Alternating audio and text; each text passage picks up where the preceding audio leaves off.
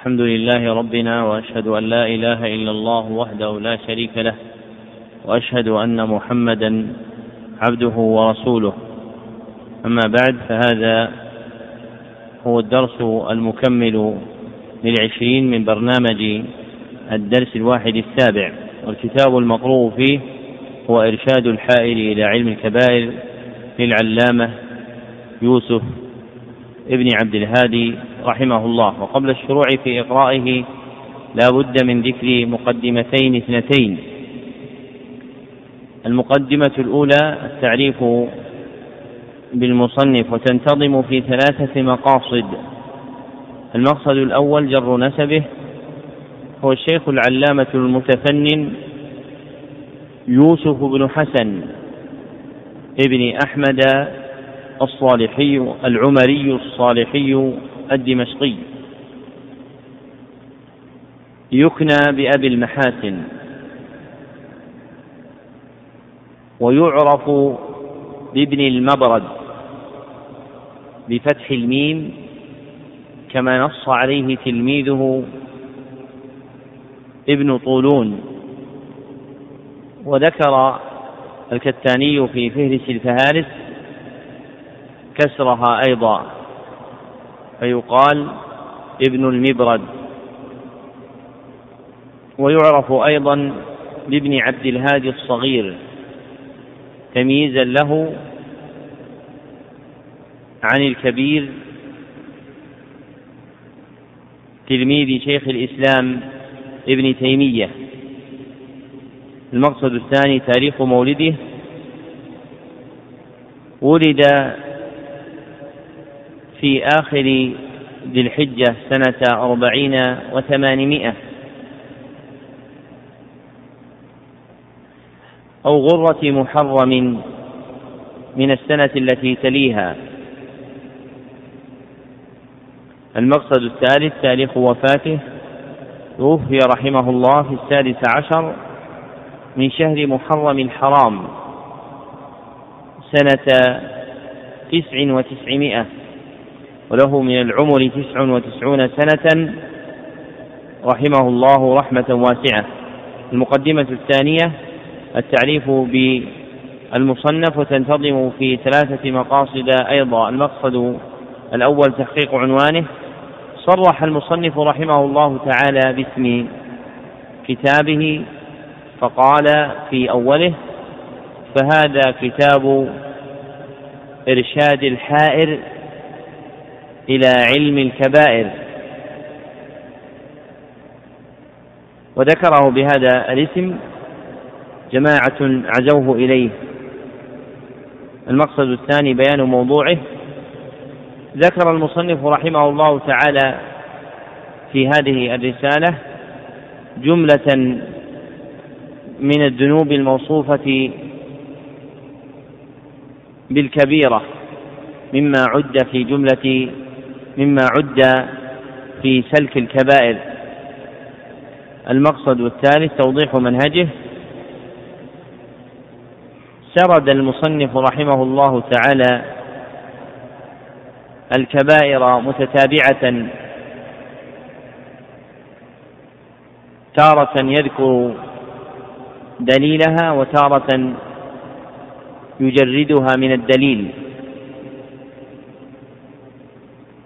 وربما ذكر خلافا في عدها كبيرة،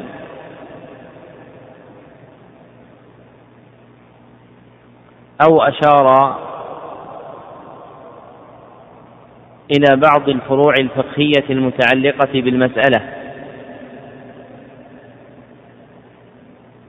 ثم ألحق برسالته نقلا طويلا عن ابن القيم رحمه الله تعالى، أخذه من كتابه إعلام الموقعين.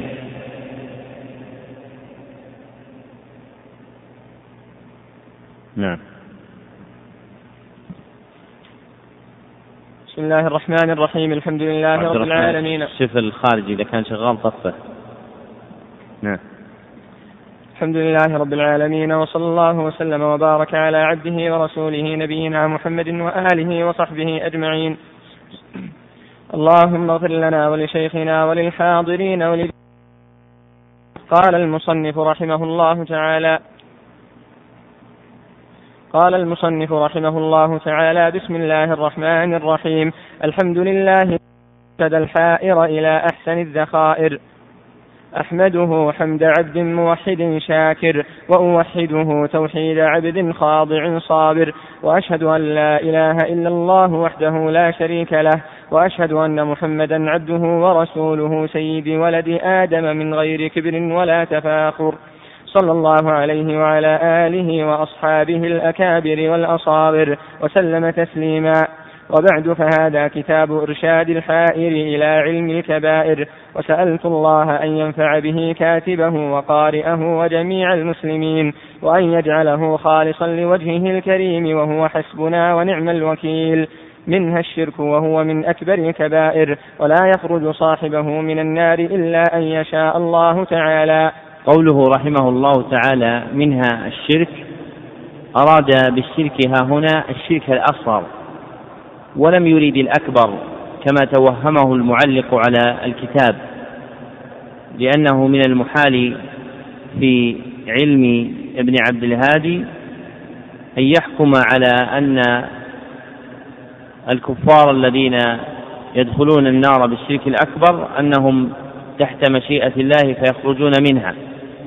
والذي يدل على هذا التأويل أنه قال فيما يستقبل في الصفحة 27، قال في آخرها: ومنها إن قتل النفس التي حرم الله تعالى، ومنها أن قتل النفس التي حرم الله تعالى من الكبائر، وهي أعظم الكبائر ولا يوجد أكبر منها. فمحال أن يكون أراد بالشرك هنا الشرك المخرج عن الملة، وقال في كبيرة قتل النفس لا يوجد أكبر منها، فلا بد من حمل كلامه على إرادة الشرك الأصغر هاهنا حتى يتجه الكلام. وكأنه جرى على طريقة بعض أهل العلم، وهو ظاهر تصرفه في الألفاظ، أنهم يخصون ما أخرج عن الملة باسم الكفر، ويعبرون عما دونه باسم الشرك، وهذا كثير في كلام الفقهاء رحمهم الله. نعم. ومنها ترك الصلاة، وهي معظمها، لقول النبي صلى الله عليه وسلم: بين المسلم والكفر ترك الصلاة، فمن تركها فقد كفر.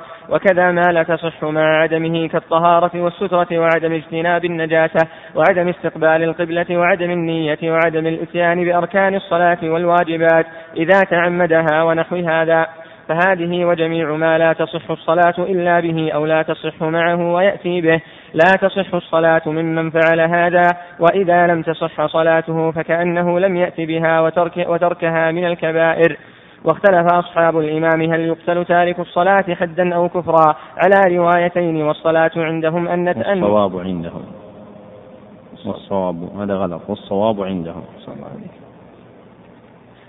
عندهم أن تركها من الكبائر، وأن تاركها يقتل، لكن هل يقتل بعد ترك صلاة واحدة وضيق وقت الثانية، أو حتى يترك ثلاثا ويضيق وقت الرابعة، أو حتى يتركها 3 أيام؟ فيه 3 روايات، ولا خلاف فيه أنه يقتل بالسيف، ويقتل من جحد وجوبها، ولا يقتل في جميع الصور حتى يستتاب 3، فإن تاب وإلا قتل. ذكر المصنف رحمه الله تعالى هنا من الكبائر ترك الصلاة. وترك الصلاة في أصح أقوال أهل العلم كفر مخرج من الملة، لما ثبت في الصحيح أن النبي صلى الله عليه وسلم قال: بين الرجل والشرك أو الكفر الصلاة، فالصلاة حد حاجز بين المشرك والمسلم، فإذا تركها المسلم فقد كفر. وقوله صلى الله عليه وسلم: بين المسلم وبين الشرك والكفر ترك الصلاة، جاء اسم الكفر هنا ملقبا بأل. وسبق أن ذكرنا فيما سلف أن أبا العباس ابن تيمية رحمه الله تعالى ذكر أن التي تدخل على كلمة الكفر تدل على استغراق جميع أفراده، فيكون الكفر الأكبر، لأن الذي يصلح لاستغراق أفراد الأفعال المكفرة هو الكفر المخرج من الملة الذي هو أعلاها، وأما ما دون ذلك فإنه لا يكون من هذا الجنس. ولهذا بالتتبع فإن كلام شيخ الإسلام ابن تيمية يقع على هذا المعنى بدون انخراط، كما ذكرنا فيما سلف أنه إذا جاء في خطاب الشرع به كفر كانت مقتضية للكفر الأصغر، فيكون قول النبي صلى الله عليه وسلم بين الرجل وبين الشرك والكفر ترك الصلاة، يعني بين الشرك والكفر الأكبر وليس الأصغر.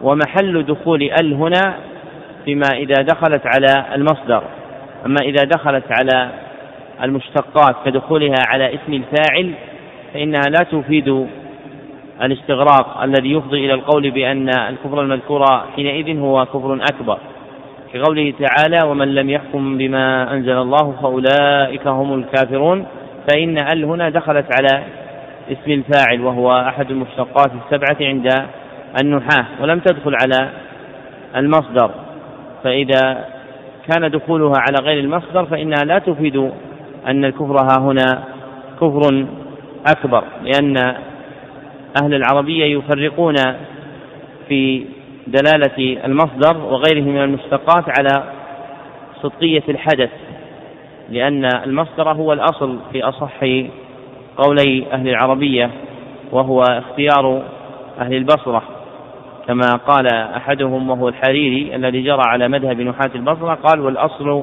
والمصدر الأصل وأي أصل ومنه يا صاح اشتقاق الفعل، فجعل أصل المشتقات عندهم المصدر، وعليه تحمل هذه القاعدة التي ذكرناها عن شيخ الإسلام ابن تيمية. ثم ذكر المصنف رحمه الله تعالى ما يلحق بتركها، وهو ما لا تصح الصلاة مع عدمه كالطهارة والسترة وعدم اجتناب النجاسة إلى آخره.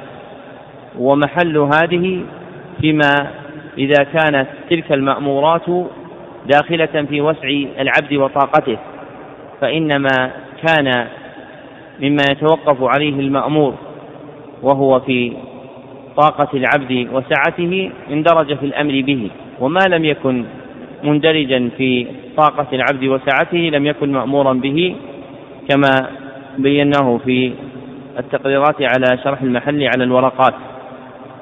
وهذه الأمور المذكورات هي مما في وسع المكلف أن يأتي بها لصلاته، فإذا تركها متعمدا فيكون كمن لم يصلي، لأن من كان على حدث فصلى من غير وضوء كان كمن ترك الصلاة، وكذلك من ترك استقبال القبلة متعمدا مع إمكانه كان كمن ترك الصلاة، فتعد صلاته ملغاة. وإذا تعمد هذا صار كمن تعمد ترك الصلاة. وقد اختلف أهل العلم رحمهم الله تعالى في القدر الذي متى تركه المصلي كان كافرا على أقوال، وقد نقل إسحاق بن راهوي الإجماع على أن من ترك صلاة الليل إلى النهار أو ترك صلاة النهار إلى الليل فقد كفر، رواه ابن نصر في كتاب تعظيم قدر الصلاة، وهذا أقوى المنقول في التعيين لرده إلى الإجماع، وما سوى ذلك من الأقوال فهي أقوال لم ينقل عليها إجماع. وإذا ثبت أن تارك الصلاة كافر فإنه يقتل حين إذن حدا على تركها، لأنه يكون قد كفر، والكافر يقتل حدا على ردته، يقتل حدا بسبب كفره. نعم. أحسن الله إليك. قال ومنها الزكاة فمن تركها عالما بالتحريم كفر، وإن تركها بخلا عرف، فإن أصر كفر، وإذا كفر قتل، فإن قاتل عليها قتل. وهذا في سائل الزكاة في زكاة المال والسائمة والخارج من الأرض والأثمان وعروض التجارة والفطرة. وهل يقتل حدا أو كفرا فيه أيضا روايتان والله أعلم. ذكر المصنف رحمه الله تعالى من جملة الكبائر ترك الزكاة، ومن ترك الزكاة مع جحد فهذا متفق على كفره، لكن من تركها مع الإقرار بها غير جاحد لمشروعيتها فهل يكفر أم يفسق؟ قولان لأهل العلم، أصحهما أنه فاسق ليس بكافر، وليس شيء من أركان الإسلام العملية على الصحيح يكفر المرء بتركه إلا الصلاة، فإذا ترك الإنسان الزكاة مع إقراره بها فإنه لا يكفر ولكنه يفسق، وإذا قاتل عليها فإنه يقاتل، فالممتنع من أداء الزكاة المقاتل عليها يقاتل كما قاتل أبو بكر الصديق. منعت الزكاة من العرب الذين منعوها بعد موت النبي صلى الله عليه وسلم. نعم. ومنها الصيام فمن أفطر رمضان أو بعضه مع القدرة والعلم بالتحريم فهو من الكبائر ويؤمر به ويقتل مع الإصرار على الترك، وكذا من جامع في نهار رمضان وهو به عالم ذاكر فهو من الكبائر لأنه أفسد صومه. نعم.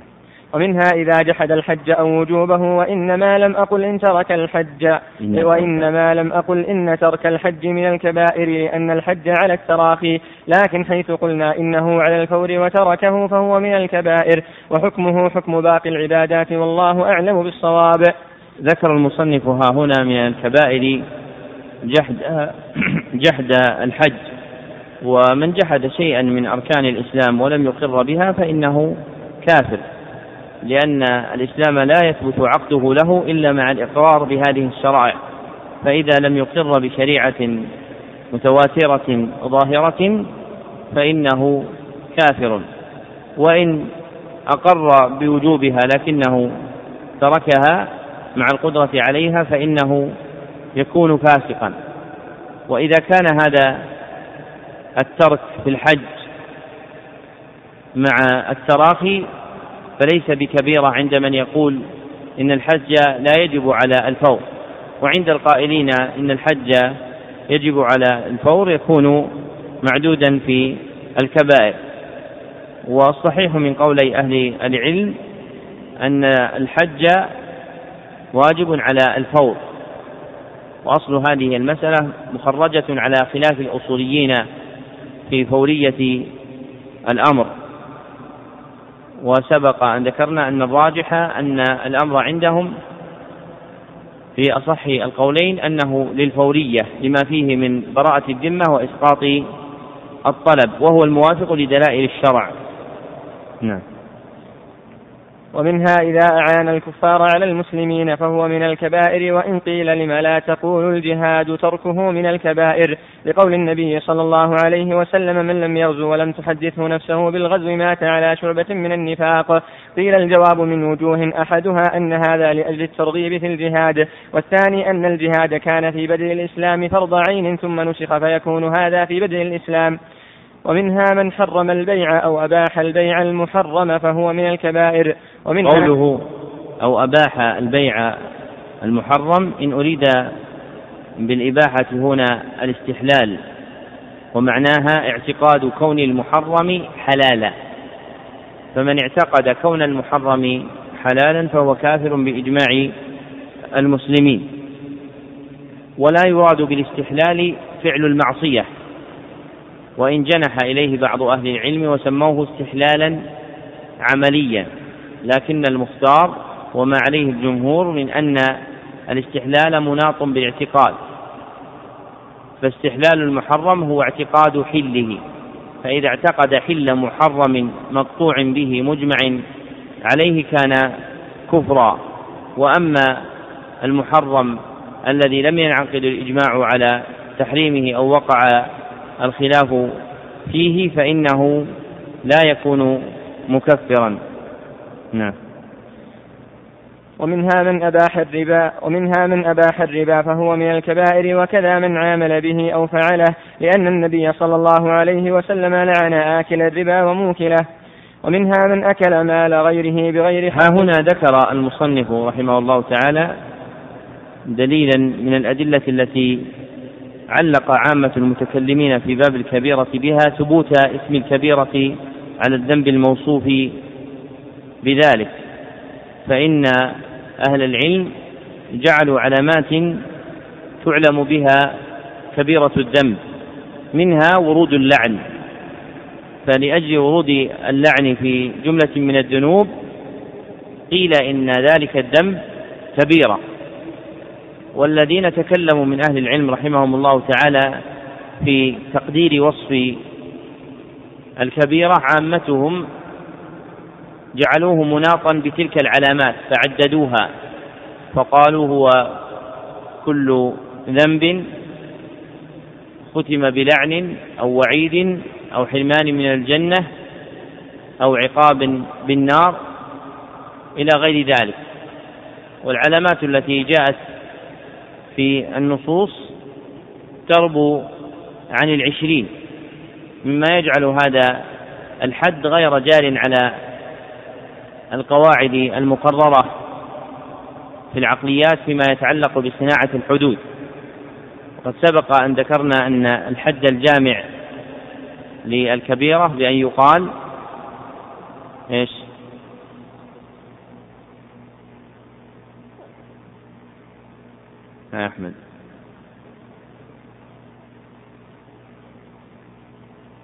هذا رواية بالمعنى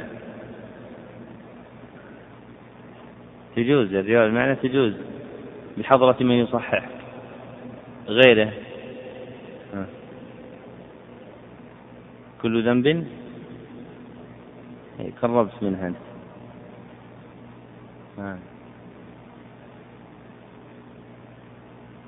وكذلك أو عقاب بالنار أو نفي إيمان أو تستكملها عبد الله.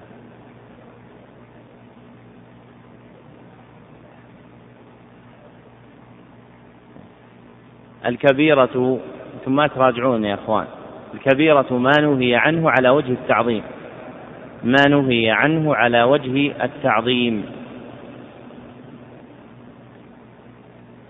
فيجتمع فيها شيئين اثنين، أحدهما النهي والثاني تعظيم الذنب. وهذا التعظيم نوعان اثنان، أحدهما تعظيم الذنب لذاته كورود اللعن ونفي الإيمان وحرمان الجنة وإدخال النار، والثاني تعظيم الذنب لغيره، وذلك بأمر خارج عنه يتعلق بالفاعل أو الزمان أو المكان أو غير ذلك من العوارض. ومنه قولهم الإصرار على الصغيرة كبيرة، فإنها كبيرة باعتبار أمر خارج عن الذنب وهو دوام الإصرار عليها. نعم. ومنها من أكل مال غيره بغير حق أو ظلمه أو غصبه فهو من الكبائر، فإن فعل استحل منه ما استطاع، فإن مات فمن ورثته. وعن أحمد مثل هذا ذكره في كتاب الأدب الشرعي والله أعلم. ومنها منع الوارث عن ميراثه من الكبائر، ومع هذا فلا يسمع من الميت إذا فعل هذا ويدفع إلى الوارث ميراثه. ومنها إن نكح الأم والجدة وإن علت، والبنت وإن نزلت، وبنت الأخت وبنت الأخ ومن أرضعته، وبنتها وأختها وأم زوجته وبنتها وأم من يلوط به وبنته وأم الفاعل وبنته على المفعول به، ونكاح الملاعنة، والجمع بين الأختين والمرأة وعمتها وخالتها، وملك اليمين بين الأختين في الوطء، والجمع بين أكثر من 4 نسوة للحر وأكثر من 2 للعبد، ونكاح امرأة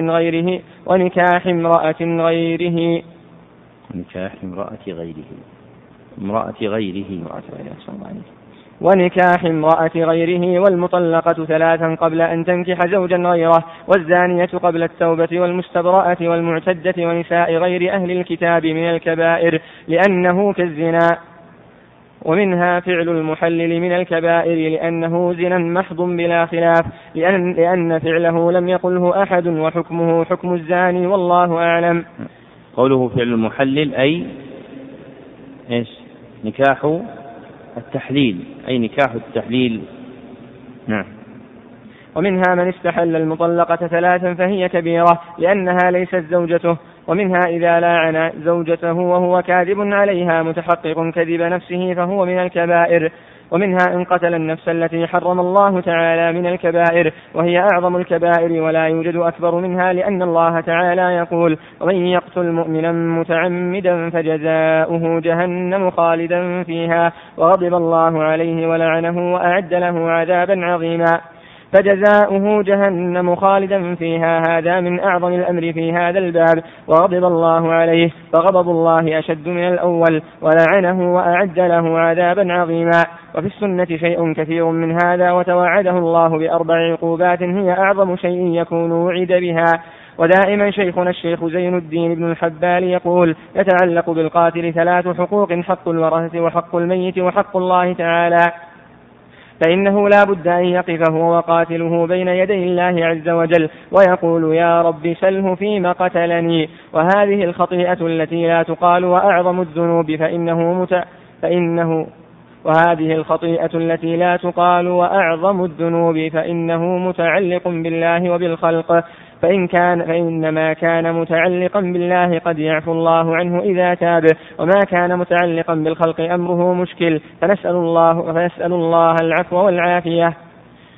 ومنها الإعانة على القتل ولو بالكلام، وفي الحديث إن الرجل لا يتكلم بالكلمة فيهوي بها في النار 70 خريفا، فأما قتل الذمي وغير الحربي فيحتمل أنه ليس من الكبائر ويحتمل أن يكون منها لأنه فيه الدية، والنبي صلى الله عليه وسلم يقول من ظلم ذميا كنت خصمه يوم القيامة، ودليل الأول قول النبي صلى الله عليه وسلم لا يجتمع كافر وقاتله في النار أبدا، فظاهره الكافر مطلقا.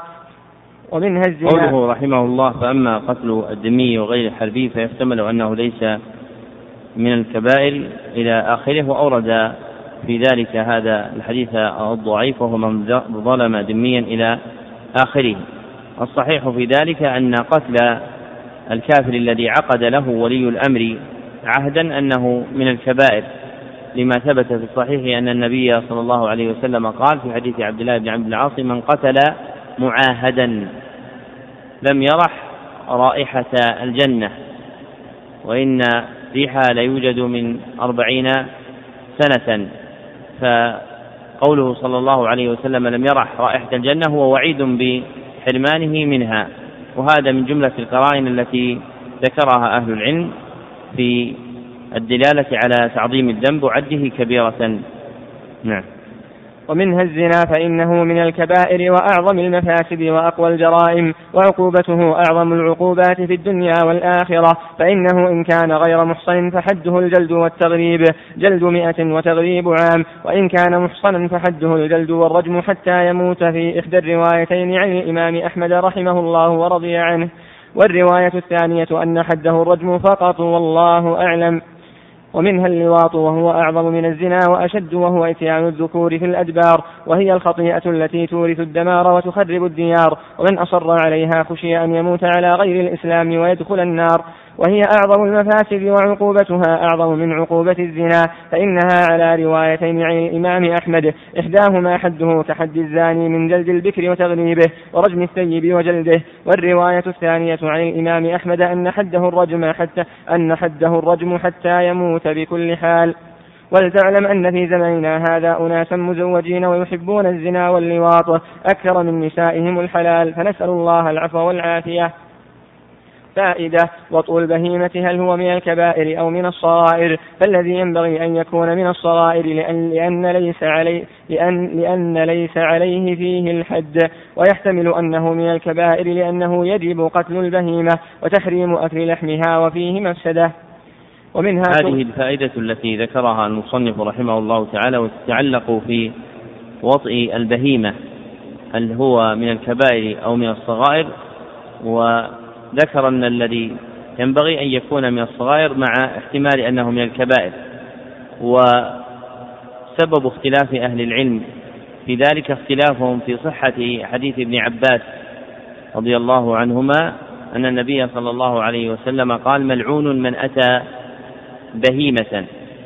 وهذا الحديث مما استنكره الحفاظ على عمرو بن أبي عمرو وهو الصحيح، فهذا الحديث لا يثبت، وإذا لم يثبت هذا الحديث لم يكن في الأدلة ما يدل على أن وطأ البهيمة من الكبائر.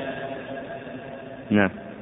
ومنها شرب الخمر من الكبائر، وفيه الحد 80 إن كان حرا، و40 إن كان عبدا. هذا هو الصحيح من مذهب الإمام أحمد. والرواية الثانية يحد 40 في حق الحر، 20 في حق العبد.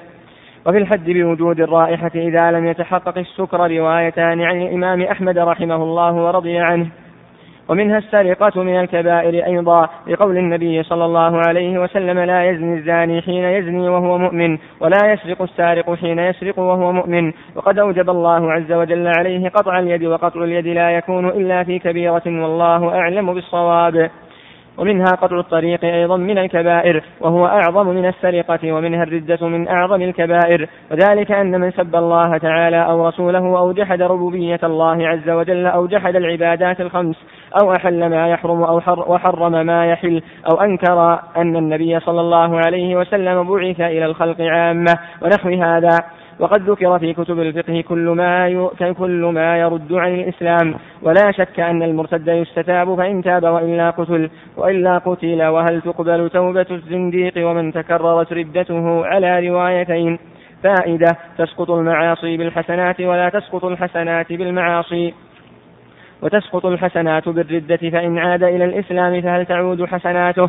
فالصحيح أنها لا تعود، والله أعلم. قول المصنف رحمه الله تعالى: وهل تقبل توبة الزنديق؟ المراد بالزنديق في لسان الفقهاء المنافق، وهذا لفظ اصطلح عليه بأخره للدلالة على المنافق، وهو لفظ فارسي. وقد اختلف العلماء رحمهم الله تعالى في توبة الزنديق على أقوال أصحها أنه إن تاب قبل القدرة عليه قبلت توبته ولم يجب قتله، وإن قدر عليه فإنه يقتل حينئذ. ومرادهم بقبول التوبة هنا فيما يتعلق بالظاهر لا فيما يتعلق بالباطن، والمراد بالباطن ما بينه وبين الله عز وجل، والظاهر ما يتعلق فيما بينه وبين الخلق. والعلماء متفقون على أن ما بينه وبين الله سبحانه وتعالى موكول إلى الله عز وجل، فأمر توبته إليه، كما ذكره شيخ الإسلام ابن تيمية وتلميذه ابن القيم رحمهم الله. ثم قوله: فائدة: تسقط المعاصي بالحسنات ولا تسقط الحسنات بالمعاصي. الصحيح أن الحسنات قد تسقط بالمعاصي، كما في الصحيحين أن النبي صلى الله عليه وسلم قال: من ترك صلاة العصر حبط عمله. فهذا أسقطت حسناته بفعل كبيرة من الكبائر، وهي ترك صلاة العصر، فقد تكون السيئة العظيمة محبطة للحسنات.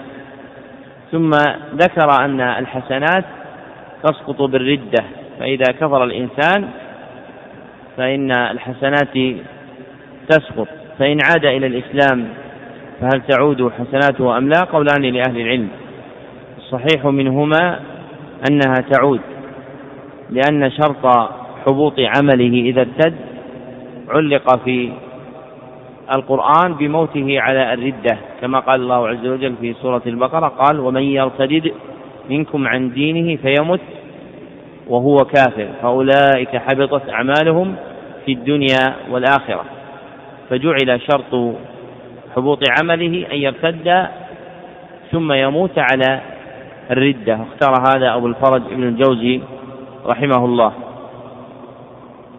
نعم. ومنها السحر من الكبائر، وأعظمه الذي يركب المكنسة فتطير في الهواء ويحيي ويميت، فإنه يكفر ويقتل، والذي يسحر بالأدوية لا يكفر ولا يقتل، لكن ما أتلف ضمنه. وكذا من يزعم أنه يخاطب الجن ويحادثها ويجمعها فهي من الكبائر. ومنها التنجيم والطلسمانات والزندقة والأبواب النارنجية من الكبائر، والله أعلم. ومنها قتل نفسه من الكبائر، وهي كبيرة عظيمة جدا. ومنها عقوق الوالدين من الكبائر، وهي كبيرة عظيمة ملحقة بشرب الخمر ونحوه ولو لم يحد فيه حد. وعقوق الأم أقوى من عقوق الأب، لأن النبي صلى الله عليه وسلم أوصى بها 3 وبالأب مرة. ومنها الغيبة والنميمة على خلاف فيهما، فكونهما من الكبائر لما جاء في القرآن والأحاديث الصحاح، وكونهما ليس من الكبائر كون لا شيء فيهما. قوله كون لا شيء فيهما أي لا حد فيهما. والصحيح من قولي أهل العلم أن الغيبة والنميمة من الكبائر، لأنها مما جاء عليه الوعد بالحجب عن الجنة ودخول النار. نعم. ومنها استحلال محرم كالميتة والذئب والقرد والحمار ونحوهم من الكبائر، والله أعلم. ومنها اليمين الغموس من الكبائر، خصوصا بالقرآن، فإن عند أحمد رواية أنه يلزمه بعدد كل حرف كفارة. المراد باليمين الغموس يعني اليمين الكاذبة، سميت بذلك لأنها تغمس صاحبها في الإثم وفي عقوبة ذلك الذنب. نعم. ومنها الرفض، وهو بغض الصحابة أو أحدا منهم، سواء أبو بكر أو عمر أو عثمان أو علي أو كائن من كان، فهي من الكبائر، وهي كبيرة عظيمة وأكبر من الزنا وشرب الخمر وأكل الميتة واللواط، والله أعلم. ومنها جحد شيء من صفات الله تعالى، أو جحد أنه ليس على العرش والكرسي، أو جحد. ومنها جحد شيء من صفات الله تعالى، أو جحد أنه ليس على العرش والكرسي ولا فوق 7 سماوات، أو أنه لا ينزل كل ليلة إلى سماء الدنيا، فهي من الكبائر. ومنها قوله رحمه الله أو جحد أنه ليس على العرش والكرسي، ظاهره أنه يختار قول من يقول إن العرش هو الكرسي، لأنه جعلهما في لفظ واحد. والصحيح كما تقدم أن الكرسي هو موضع القدمين، كما ثبت هذا عن ابن عباس وأبي موسى الأشعري رضي الله عنهما. نعم. ومنها أن من كيف صفات الله تعالى أو شبهه بخلقه أو عطل أو جسم أو قال إن الله بكل مكان، فهي من الكبائر.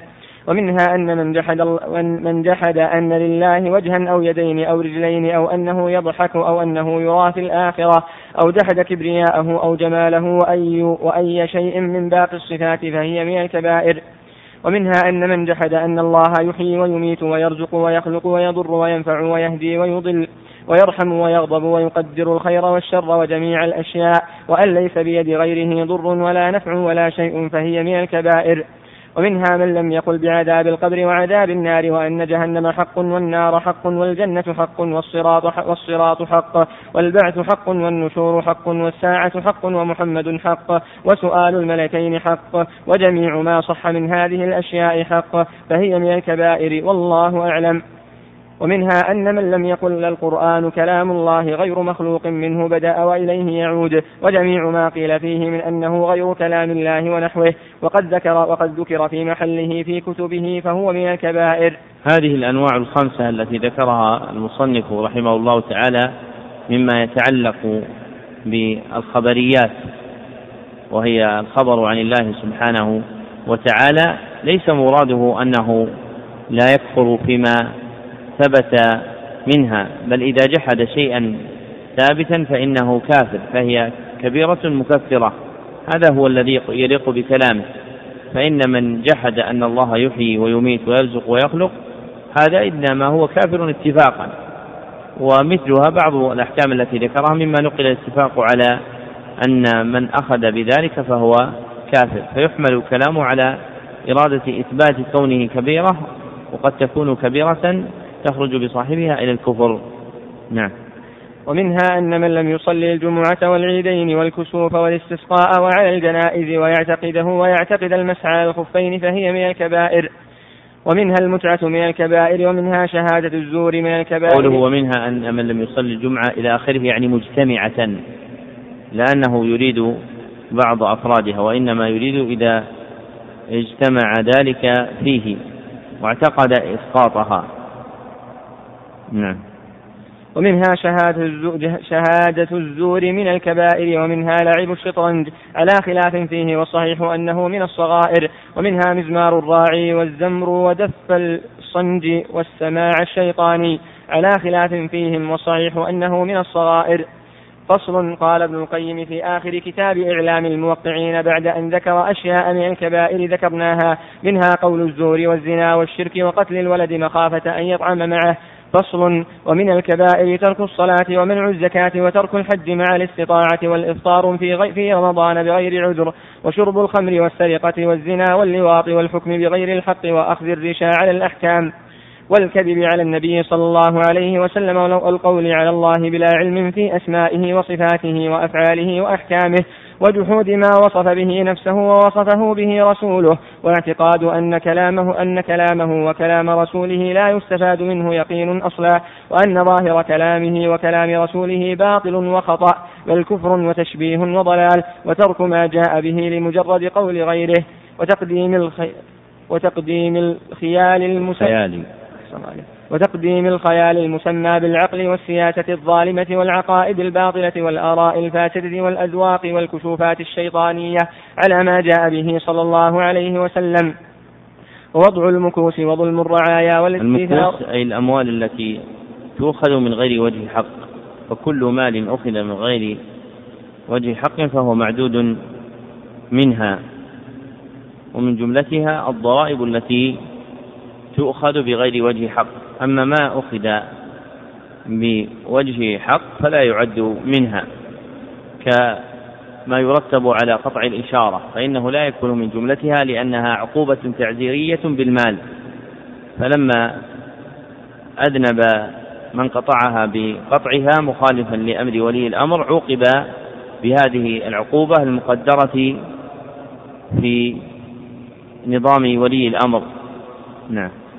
وضع المكوس وظلم الرعايا والاستيثار بالفيء والكبر والفخر والعجب والخيلاء والرياء والسمعة، وتقديم خوف المخلوق على خوف الخالق، ومحبته على محبة الخالق، ورجائه على رجائه، وإرادة العلو في الأرض والفساد وإن لم ينل ذلك، ومسبة الصحابة رضوان الله عليهم، وقطع الطريق، وإقرار الرجل فاحشة في أهله وهو يعلم، والمشي بالنميمة، وترك التنزه من البول، وتخنث الرجل، وترجل المرأة، ووصل شعر المرأة وطلبها ذلك، وطلب الوصل كبيرة وفعله كبيرة، والوشم والاستيشام والوشر والاستيشار، والنمس والتنميس والطعن في النسب، وبراءة الرجل من أبيه وبراءة الأب من ابنه، وإدخال المرأة على زوجها ولدا من غيره، والنياحة ولطم الخدود وشق الثياب وحلق المرأة شعرها عند المصيبة بالموت وغيره، وتغيير منار الأرض وهو أعلامها، وقضيعة الرحم والجور في الوصية، وحرمان الوارث حقه من الميراث،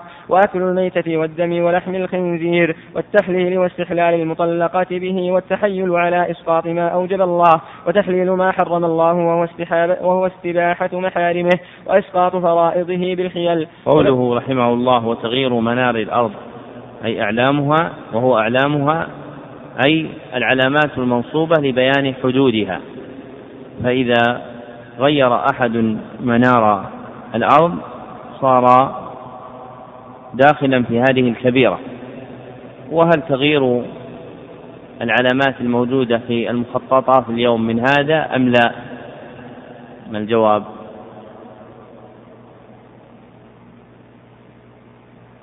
واضح السؤال؟ سؤال العلامات التي تحدد بها الأراضي في المخططات هل هي من تغيير منار الأرض أم لا يا محمد؟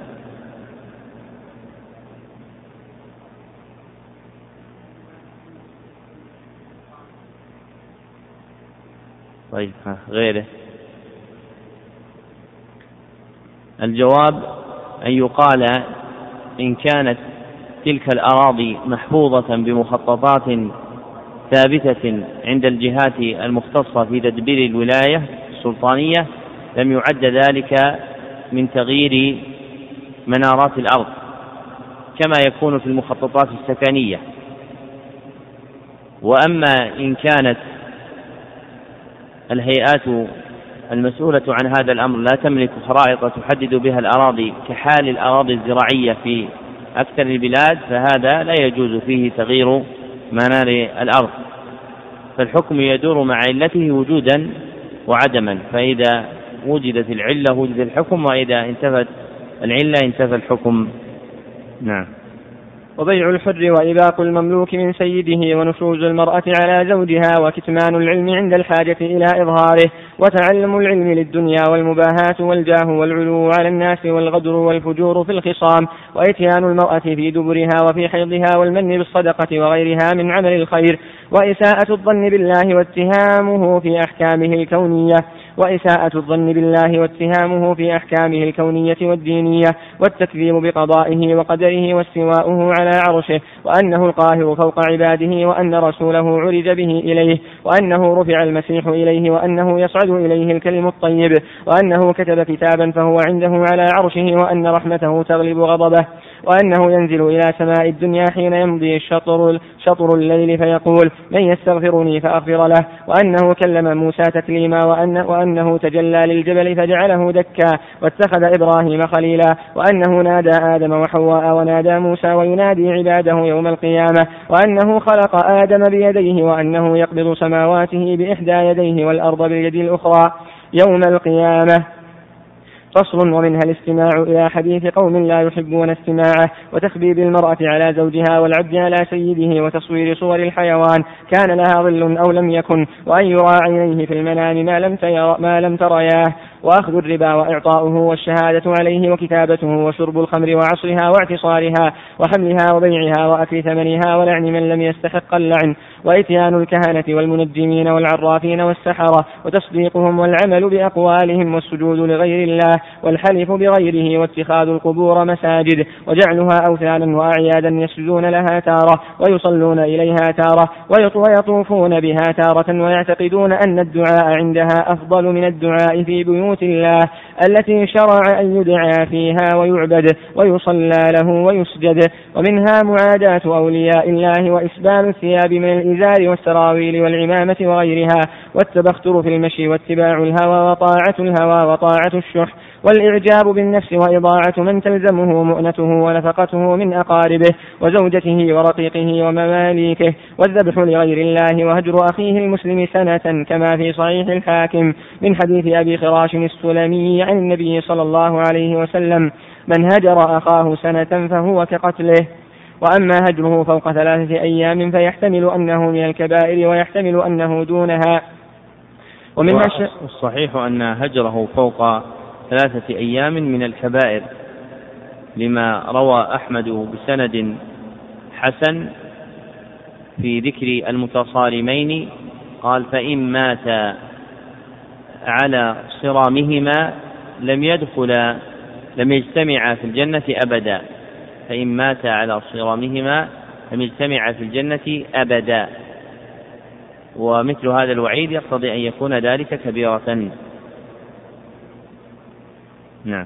ومنها الشفاعة في إسقاط حدود الله وفي الحديث عن ابن عمر يرفعه من حالت شفاعته دون حد من حدود الله فقد ضاد الله في أمره رواه أحمد وغيره بإسناد جيد. ومنها تكلم الرجل بالكلمة من سخط الله لا يلقي لها بالا.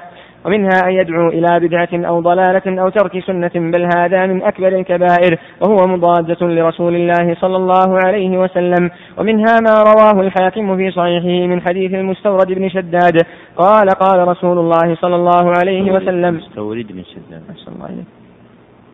من حديث المستورد بن شداد قال قال رسول الله صلى الله عليه وسلم من أكل بمسلم أكلة أطعمه الله بها أكلة من نار جهنم يوم القيامة ومن قام بمسلم مقام سمعة أقامه الله يوم القيامة مقام رياء وسمعة ومن اكتسى بمسلم ثوبا كساه الله ثوبا من نار جهنم يوم القيامة. ومعنى الحديث أنه توصل إلى ذلك وتوسل إليه بأذى أخيه المسلم من كذب عليه أو سخرية أو همزة أو لمزة أو غيبة والطعن عليه والازدراء به والشهادة عليه بالزور والنيل من عرضه عند عدوه ونحو ذلك مما كثير من الناس واقع في وسطه والله المستعان. ومنها التبجح والافتخار بالمعصية بين أصحابه وأشكاله وهو الإجهار الذي لا يعافي الله صاحبه وإن عافى من ستر نفسه. ومنها أن يكون له وجهان ولسانان فيأتي القوم بوجه ولسان ويأتي غيرهم بوجه ولسان آخر. ومنها أن يكون فاحشا بذيا يتركه الناس ويحذرونه اتقاء فحشه. ومنها مخاصمة الرجل في باطل يعلم أنه باطل ودعواه ما ليس له وهو يعلم أنه ليس له.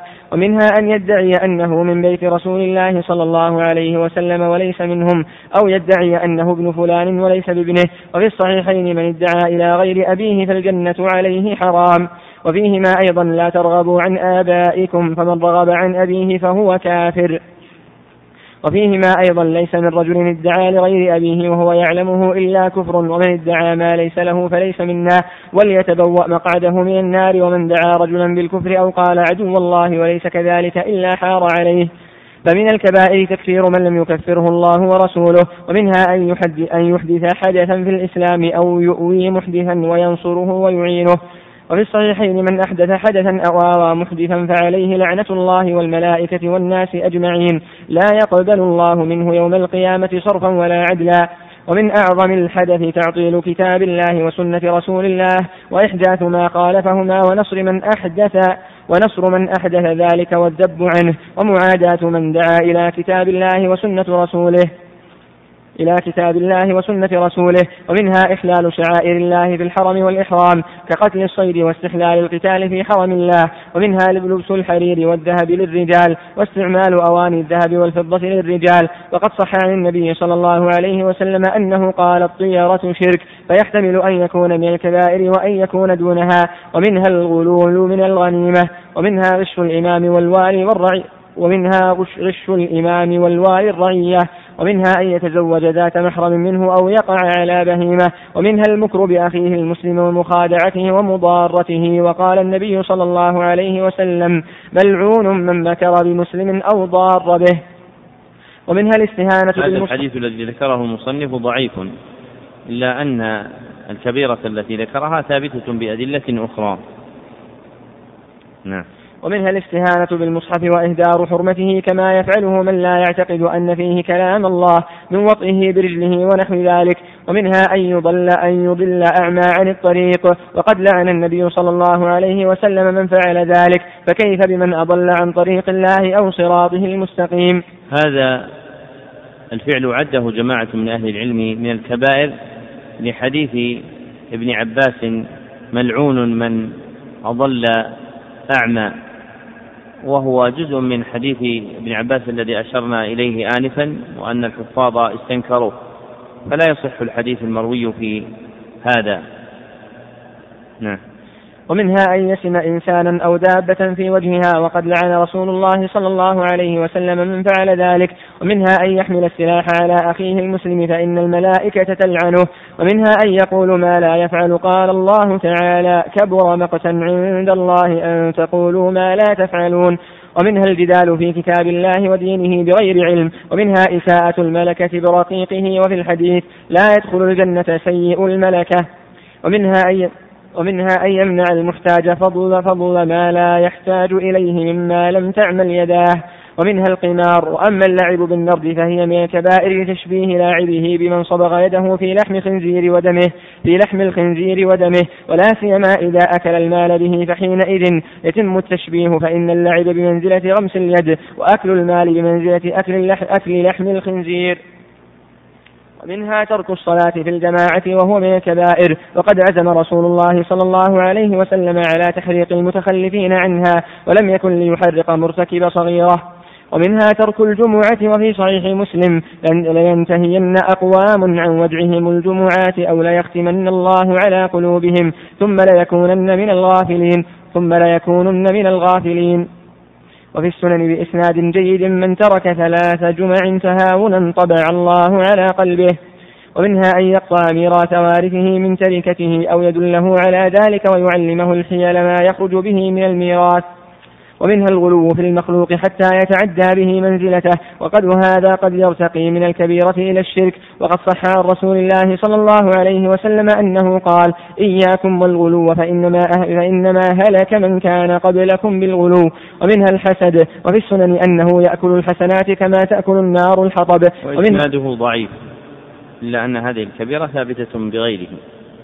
نعم.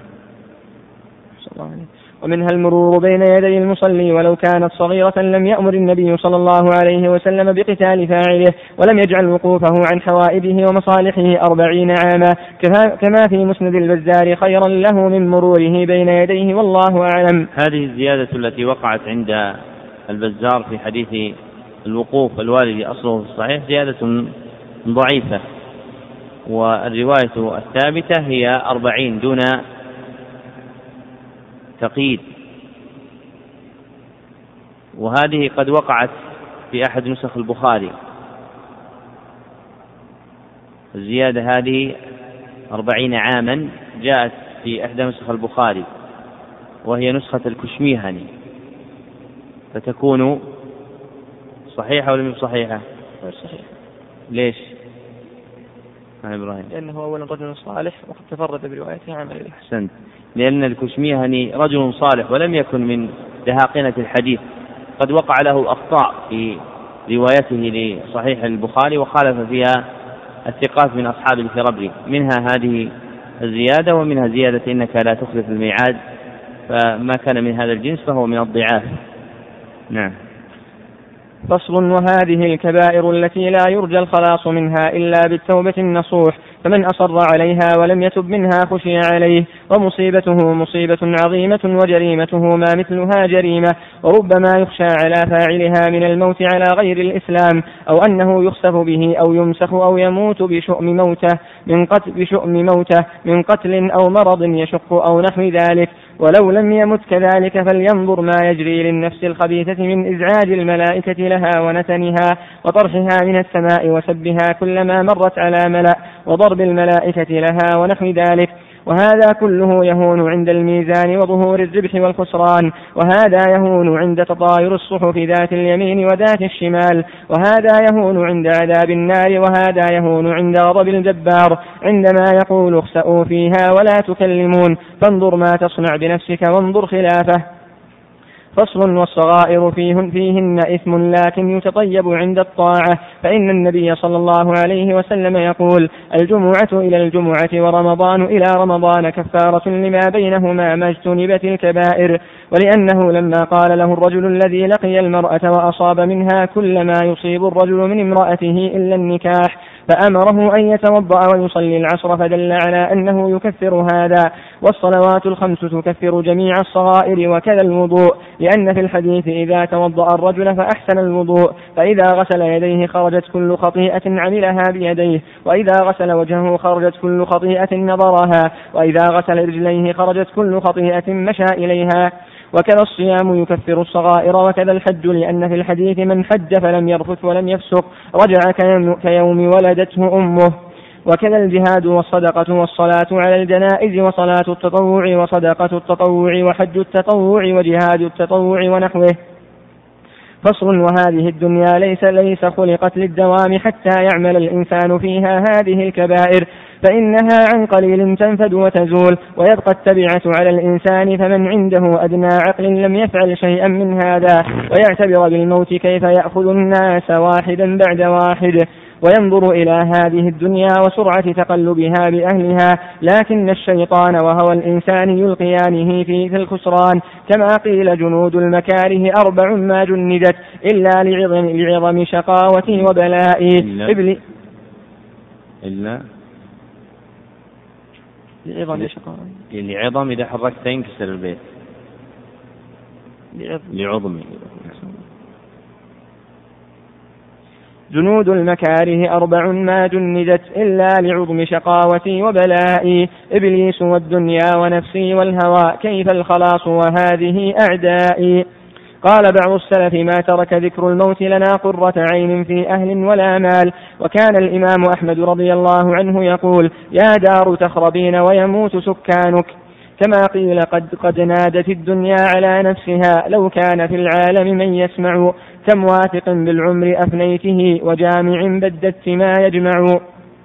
وقال بعضهم ذهب ذكر الموت بلذة كل عيش وسرور كل نعيم. ثم بكى وقال واها لدار لا موت فيها. فصل. ومن ترك هذا فله النعيم المقيم في دار ذات ملك عظيم لا يفنى شبابها ولا تبلى ثيابها ولا يفنى نعيمها ولا يبيد حسنها وإحسانها. أدناهم له مثل الدنيا 10 مرات وأعلاهم ينظر إلى ربه بكرة وعشيا بناؤها الدر والياقوت والمرجان.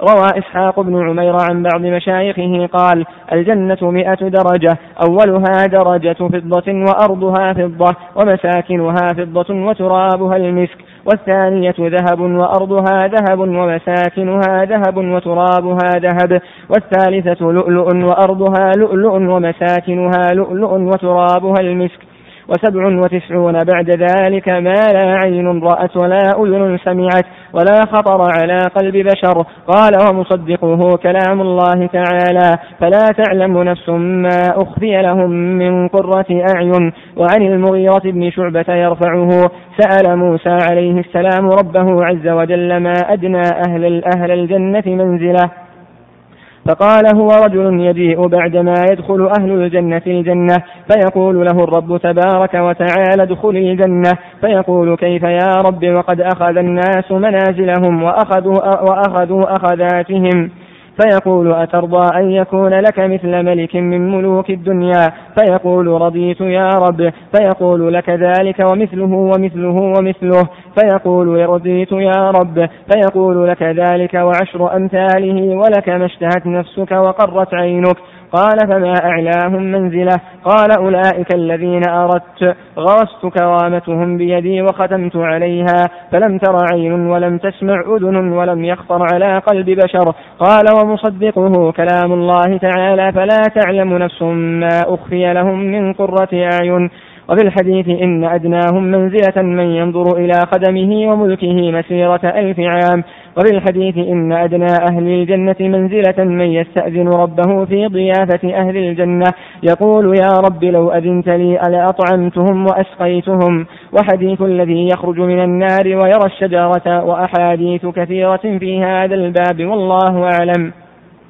فصل. وقد أوضحت لك الطريق فاختر لنفسك أي الطريقين أردت، فإن أردت إلى جنة عالية قطوفها دانية، وإن أردت إلى نار حامية، وإن أردت أن تؤتى كتابك بيمينك وتقول هاؤم اقرءوا كتابيه وهو في عيشة راضية في جنة عالية، وإن أردت أن تؤتى كتابك بشمالك وتقول يا ليتني لم أوت كتابيه ولم أدر ما حسابيه يا ليتها كانت القاضية ما أغنى عني ماليه هلك عني سلطانية، وإن أردت أن تكون ممن كب على وجهه في النار، وإن أردت تكون ممن جاوزوا مع الملائكة الكرام فقالوا لهم يا ملائكة الرحمن أين الصراط والزحام، فقالوا أبشروا فقد جاوزتم الصراط 1000 عام. فصل. ومن كان يعمل هذه المعاصي فلا يسلم عليه ولا يرد سلامه ولا يقام له ويهجر ولا يصلى خلفه ولا يهنأ ولا يعزى ولا يكرم. وهذا بخلاف زماننا فإن فيه يكرمون العاصي ويهينون العالم العامل الزاهد والحمد لله وحده.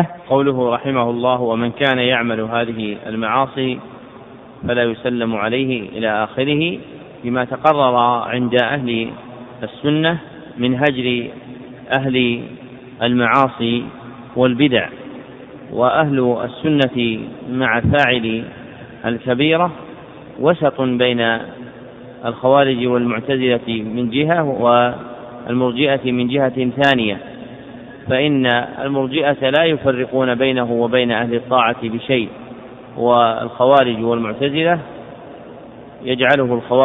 تجعله الخوارج كافرا وتجعله المعتزلة في منزلة بين المنزلتين، وأما أهل السنة فإنهم يثبتون بقاءه في دائرة الإسلام لكنهم يعزرونه بهجره رجاء كفه عن ذنبه، فإن مقصود الهجر في الشرع هو طلب كف العاصي عن ذنبه، فإذا وجدت هذه المصلحة وجد مقصد الشرع في الهجر، وإذا لم توجد تلك المصلحة فإن الهجر ينتفي.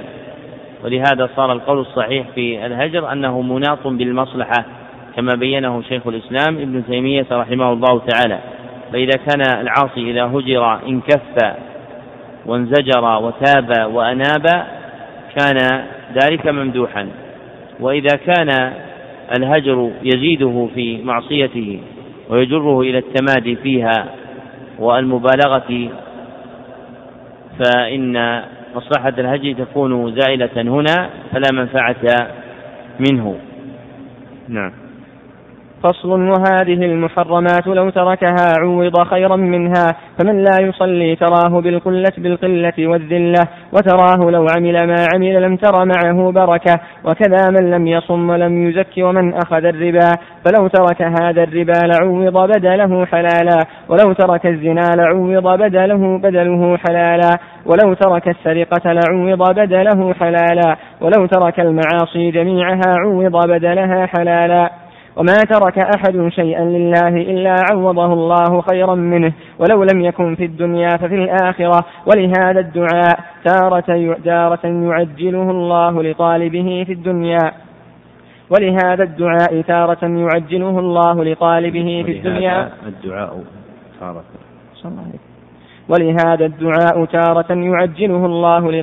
في الدنيا، وتارة يعوضه خيرا منه، وتارة يخليه له إلى الآخرة.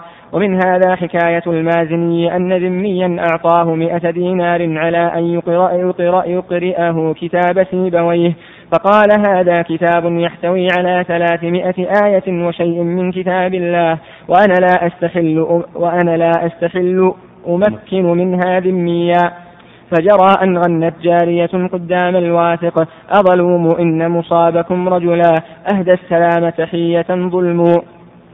فاختلف أهل المجلس في إعراب رجل، فقال بعضهم بالرفع وبعضهم بالنصب، وأصرت الجارية على النصب وقالت قاله المازني، فأتي به فقال له الخليفة: ما الإعراب؟ فقال النصب، وأوصى له فأعطاه 1000 دينار، فلما ترك 100 دينار لله عوضه الله 1000 دينار. وحكي أن بعضهم لقي 1000 دينار وهو فقير، فعرفها فلقيه رجل فقال هي لي، ووصفها فقال له: كم تعطي والدها؟ فلم يعطه شيئا، فقال: أعطه 10 دنانير، فلم يعطه شيئا، فقال: أعطه 5، فلم يعطه شيئا، فقال: أعطه 2 دينار، فلم يعطه شيئا، فقال: أعطه 2 دينار، فلم يعطه شيئا، فدفعها إليه. فلما دفعها إليه قال له: والدي مات وخلف مالا كثيرا، وأوصى أن يتصدق ببعضه، ولا يتصدق حتى يحط في كيس ويرمى، فمن وجده ورده يدفع إليه مالا، فدفع إليه مالا. وهذه قاعدة مضطردة أن من ترك لله شيئا عوضه الله خيرا منه. وقد ذكر في كتاب روضة المحبين في هذا الباب شيئا كثيرا، وقد رأيت حكايات في هذا الباب لا تحصر، وقل أن يحيط بها بشر. والحمد لله وحده، وصلى الله على سيدنا محمد وعلى آله وصحبه وسلم. وكان الفراغ منه يوم الاثنين من شهر جماد الأول سنة 680 على يد مؤلفها العبد الفقير الذليل الحقير الراجي عفو ربه القدير المعترف بالذنب والتقصير يوسف بن حسن بن أحمد بن حسن بن أحمد بن عبد الهادي المقدسي الحنبلي الجماعلي، وعفى الله عنه وعن جميع المسلمين، آمين آمين آمين.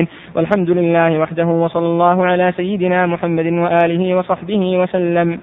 هذه القاعدة التي أشار إليها المصنف رحمه الله تعالى جامعا بها معاني ما تقدم، وهي أن من ترك لله شيئا عوضه الله خيرا منه. قد رويت حديثا عن النبي صلى الله عليه وسلم عند ابن عساكر وأبي نعيم في كتاب الحلية بسند ضعيف عن ابن عمر رضي الله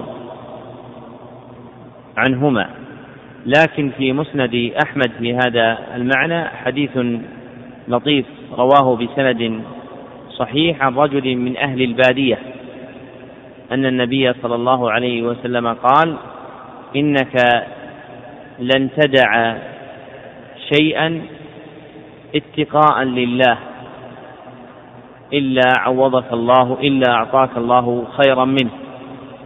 إنك لن تدع شيئا اتقاء لله إلا أعطاك الله خيرا منه.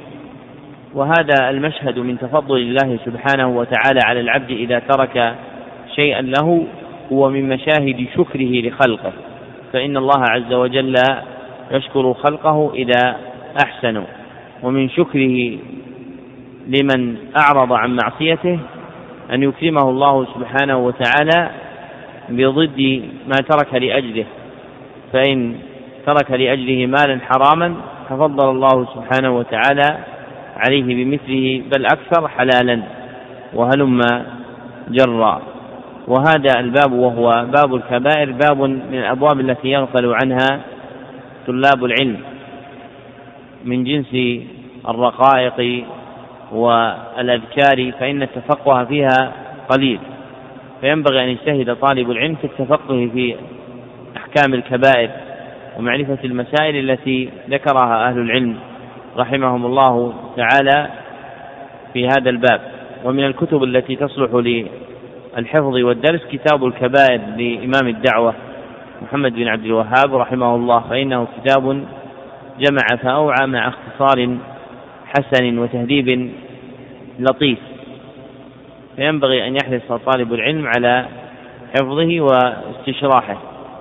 وإذا رام أن يتوسع فإن من أوسع كتب المصنفة كتاب الزواجر لابن حجر الهيثمي، وهو من الكتب التي كان لعلماء نجد عناية بها لما اجتمع عليه من علم نافع في هذا الباب، قل نظيره في الكتب المصنفة في الكبائر. وهذا آخر التقرير على هذا الدرس، وبه بحمد الله نتم كم الثلثين، نتم الثلثين. البارح ماذا قلنا شعرا؟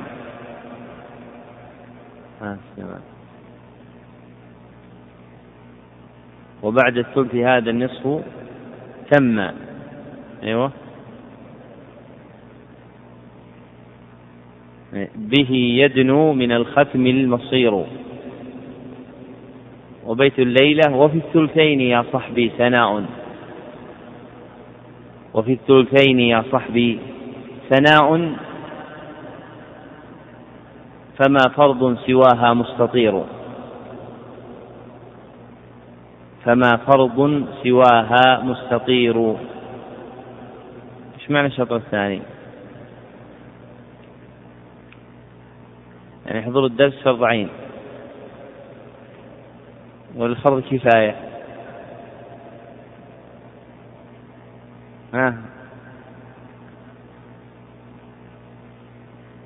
سم ايش؟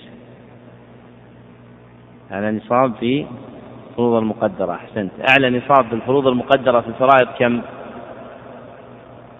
ثلثين، ما في أعلى شيء من الفروض المقدرة الثلثين.